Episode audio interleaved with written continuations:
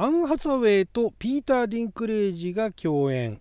えー、レベッカ・ミラーが脚本監督のロマンチックコメディ作品「She Came to Me」の放題を勝手に考えてみたいと思います。あなたの12分をちょっと拝借。こんにちは。ラジオ神の神ふみかつです。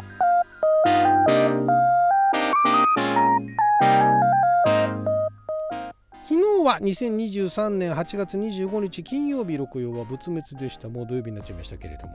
毎週金曜日は日本公開前の日本で公開するかどうかわからない洋画の放題を考える洋画の放題考えますのコーナーをお届けしておりますが今回は、えー、今年の9月の29日ですね。にアメリカで公開予定、えー、ベルリン国際映画祭ではもうすでにあの今年の2月にね1回あの公開されているようなんですがそちらの「She Came to Me」というタイトルのね、えー、作品の放題を考えてみたいと思いますけれどもこちらがですね、えー、冒頭でもお伝えしましたように監督脚本を、えー、レベッカ・ミラーさんですね。レベッカ・ミラーさんっていうとお、まあ、日本で有名なところだとあの50歳の恋愛白書とかねの監督をされてたりだとかあとプルーフ・オブ・マイ・ライフの脚本なんかをされていらっしゃったとまあ、他にもいろいろあの作品がありますけれども、まあ、女性の監督でね、えーまあ、こういうロマンチックコメディみたいなものが、お得意と。で、えー、主演があピーター・ディンクレイジさんですね。ピーター・ディンクレイジさんは、まあ、あのこれあの検索していただければあの一発で見りゃねあの一発見りゃ分かる見りゃ一発で分かる小人症のね、えー、背の低い、えー、背の低い人っていうとまあ、ウィローだとかあのイウォークだとかねあそこら辺の時代にね活躍してたバンデット級だとかねで活躍してた人がいますがその次の世代ですよね。次の世代とも私とほぼあの年代同じなんですが、えー、だからあそこら辺には出てなかったんですがその後の作品でちょいちょいその何て言うんでしょうねあの小人の小人でなんかすごいインパクトを残すみたいなね、えー、役を結構やられていてですねいろんな作品出てますよね。結構真面目な作品からコメディからねえー、やられていて、まあ、最近だと何でしょうね、えー、なんだろうな、最近有名なだと、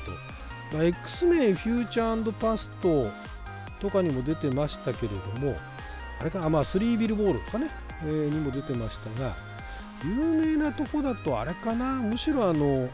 えー、ドラマの方ですよね、ゲームオブスローンズにあのティリオン・ラニスター役で、えー、出演されていました。まああのえー、名前がピンとこない方はねこのあのお名前でピーター・ディンクレイジで検索してご覧いただくとあああの人かというぐらい結構いろんな作品でねあの爪痕を残していらっしゃると思いますそしてアン・ハサウェイといえばもうあの有名なところはあのプラダを着た悪魔あたりでね日本では結構知名度を上げたんじゃないでしょうかでそれ以降、えー、なんかあのシャンプーかなんかのねあの宣伝とか今の日本でね、えー、流れておりましたけれどもだからまあ印象としてはお姫様的なねヒロイン的なイメージが強いかもしれませんが結構いろんな役をやられていて汚れ役からコメディからシリアスな役から悲劇的な役だとかなんかいろんなのやってるんですよ実はね。だから最近だと何でしょうね。えーとあインターステラーとかも出てましたよね。それとかアリス・イン・ワンダーランドではあの白の女王とかやってたしあとあオーシャンズ8とかも出てましたよね。えー、あとは何だろうな。あのー、アルマゲドンタイム？あなんかあったね。そういうのね。えー、アン・ハサウェイが主演の映画ありましたね。あとなんだ魔女がいっぱいでねあの大魔女の役をやったりだとかね、えー、結構いろんなあの役をやられていて特にその何て言うんでしょうあの自分のあの、えー、美貌を前面に出すタイプではない、まあ、あの実力で勝負みたいなね。何気に実力派っていうアン・ハサウェイの印象っていうのは、えーまあ、あのプラダを着た悪魔の印象がまだ引きずってる人はなんかあのいわゆるヒロイン的な、ね、キャラクターをイメージしてるかもしれません。まあでもプラダを着た悪魔でもね結構面白いやからやってましたけどね。メインでね、はい、でその2人がえー、まあ、夫婦役。ともともと夫婦じゃなかったんだけれどもその主人公はもともとニューヨークの、えー、オペラ作曲家なんですね。でスランプに陥ってたところを、えー、そのセラピストである、え、パトリシア。パトリシアを演じるのがアン・ハッサウェイさんですね、え、ピーター・ディンクレイジさんが演じるのはスティーブンというキャラクターなんですがそのパトリシアに助けられて、で、え、結婚までしましたと。でその彼女が、えー、連れてきた連れ子がいるんですけど10代の息子ジュリアン。で、えーと、その彼女のハウスキーパー。あそのジュリアンはそのハウスキーパーのマグダレーナの娘テレザと交際していると。でその、えー、ジュリアンはそのテレザのお父さんのトレイに目の敵にされていると。いうのが一方でその若者の恋愛というのがあるんですが、えー、結婚したこのスティーブンとおそのパトリシアは決して仲が悪いわけじゃないんですがそのまだ彼がちょっとスランプだということでまあじゃあ気晴らしになんかあのどっか出かけたらと旅行なのか出かけて恋なのか分かんないですけど予告の段階なんか船に乗るんですよね。なんかの漁船からなんか漁をする船かなんかかな遠洋漁業でっていうほどではないと思うんですけどその船に乗るとその船に乗っているあれは立場的には何のか分かんないですけどまあ荒くれ者の中にいる結構ワイルドな感じのあの乗組員女性乗組員がですね。でそれがあのマリサ・トメイさんが演じる、えー、カトリーナなんですがあ、まあ、だからマリサ・トメイさんというとあの人ですよ。あの人っていうか、まあ、有名なところだとあの MCU シリーズの MCU でのピあのスパイダーマンに出てくるあのレイおばさんですね、えー、あレイじゃない。メイメイおばさん。メイ・パーカーの役をやってましたね、まあ、他にもいろんな役やられてますけども。直近で有名なところだとそこら辺なのかなと。はい、で、えー、そのマリサ・トメイさんが演じる、えー、そのなんかちょっとワイルドな感じの女性というのは実は恋愛依存症ででその船の中で、まあ、スティーブンを食っちゃうと。食っちゃうって言い方あるからで、えー、まあなんかもう誘惑されちゃうわけなんですね。でそのピーター・リンクレイジはもうまるで彼女は魔女だと。ウィッチだと。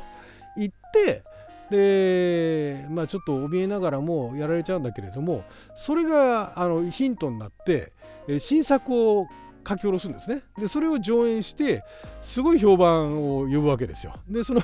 マリサ・トメイも、えー、そのオペラを見に来ててあれは私だなと分かってなんてことしてくれんだって言うんだけれどもあなたを逃さないわよみたいな感じで別にそれあのロマンチックコメディですから。だからコミカルなあの見てる方はコミカル。本人たちはあの戦々恐々としてるんですけどまあそんなところで、まあ、いろいろ人間関係がねあのいろいろごちゃごちゃになっていくっていうような感じで一応ロマンチックコメディの枠ではあるんだけれども、えー、言うほどロマンチックじゃねえぞみたいななんかそんなようなところも一つの売りになっているようなんですが、まあ、あの映画祭での評判は、まあ、微妙なラインで、えー、まあ、中の上ぐらいではあったそうなんですけれどもまあでもこの出演者だったら日本で劇場公開するんじゃないでしょうかねこの監督脚本監督脚本がレベッカ・ミラーさんで。で、えー、アン・ハサウェイとピーター・ディンクレイが出演ということは、まあ、劇場公開する可能性かなり高いですし劇場公開しなかったとしてもどっかのあのビデオオンデマンドですよね。では配信されるんじゃないかってまあビデオオンデマンドにしといた方がいいんじゃないかなと個人的には思うんですけどもまあでも劇場で流しても遜色ない日本のね、えー、劇場で流してもまあまあひょっとしたらお客さん来るんじゃないのっていう。あでもどうかな。映画館にそこまでこの2人目当てに来るかどうかってちょっと微妙なところですけれども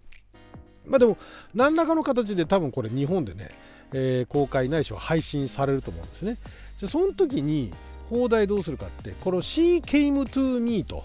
いうタイトルで、まあ、直訳すると彼女が私のところにやってきたってことなんですよね。彼女の方が来た。まあ、だからこれはあのダブルミーニングは見てみないと何とも言えないですけども予告だとかそのシナプシスを見る限りではその恋愛依存症のそのあの船乗りのカトリーナがそのピーターのピーター・リンクレイジ演じるそのスティーブンのところにやってきたっていうねいうニュアンスが強いのかなと思うんですが、まあ、それをまんまね C.came.to.me みたいな、ね、感じのカタカナにしてもねちょっとね。ロマンチックコメディ感はあるかもしれないけどちょっとねっていう感じでじゃあどういう放題がいいかというのをいろいろ考えてみましたけれどもちょっと難しいですよね。だからうん浮気相手は魔女だったみたいなね、まあ、そうそうすると多分でもファンタジー映画かって思っちゃうからえっ、ー、とねこの予告の中でもねミューズ的なこと言ってるんですよ。ミューズってあの、えーと、作品をねあの、えー、思い悩んでる時にその作品のヒントをもたらす女神みたいなねいうのをミューズって言いますけれども君は僕のミューズだみたいなねことをね海外ではあのたまに映画だドラマだなんかで出てきたりとかしますけれどもね。そのまあだから浮気相手はミューズだったみたいなね。ミューズな浮気相手みたいなね、うん、そうするとでもなんか浮気相手をね浮気することをね、助長まではしないとは思うんだけどもなんかあの推奨してるみたいなね。まあ、推奨までいかずとも浮気は別に 悪いことじゃないよみたいな感じに捉えられかねないですよね。えー、浮気相手が浮気相手はミューズだった。ミューズな浮気相手。ってなるとその浮気相手のマリサ・トメイの方がちょっと注目されちゃってねあのアン・ハサウェイどっか行っちゃうっていう。あとはなんかその子供の恋愛もどっか行っちゃうっていうところでまあ、こういう時あの一昔前だったら一昔っていうかあのはるか昔だったらねなんとか競争曲みたいなね。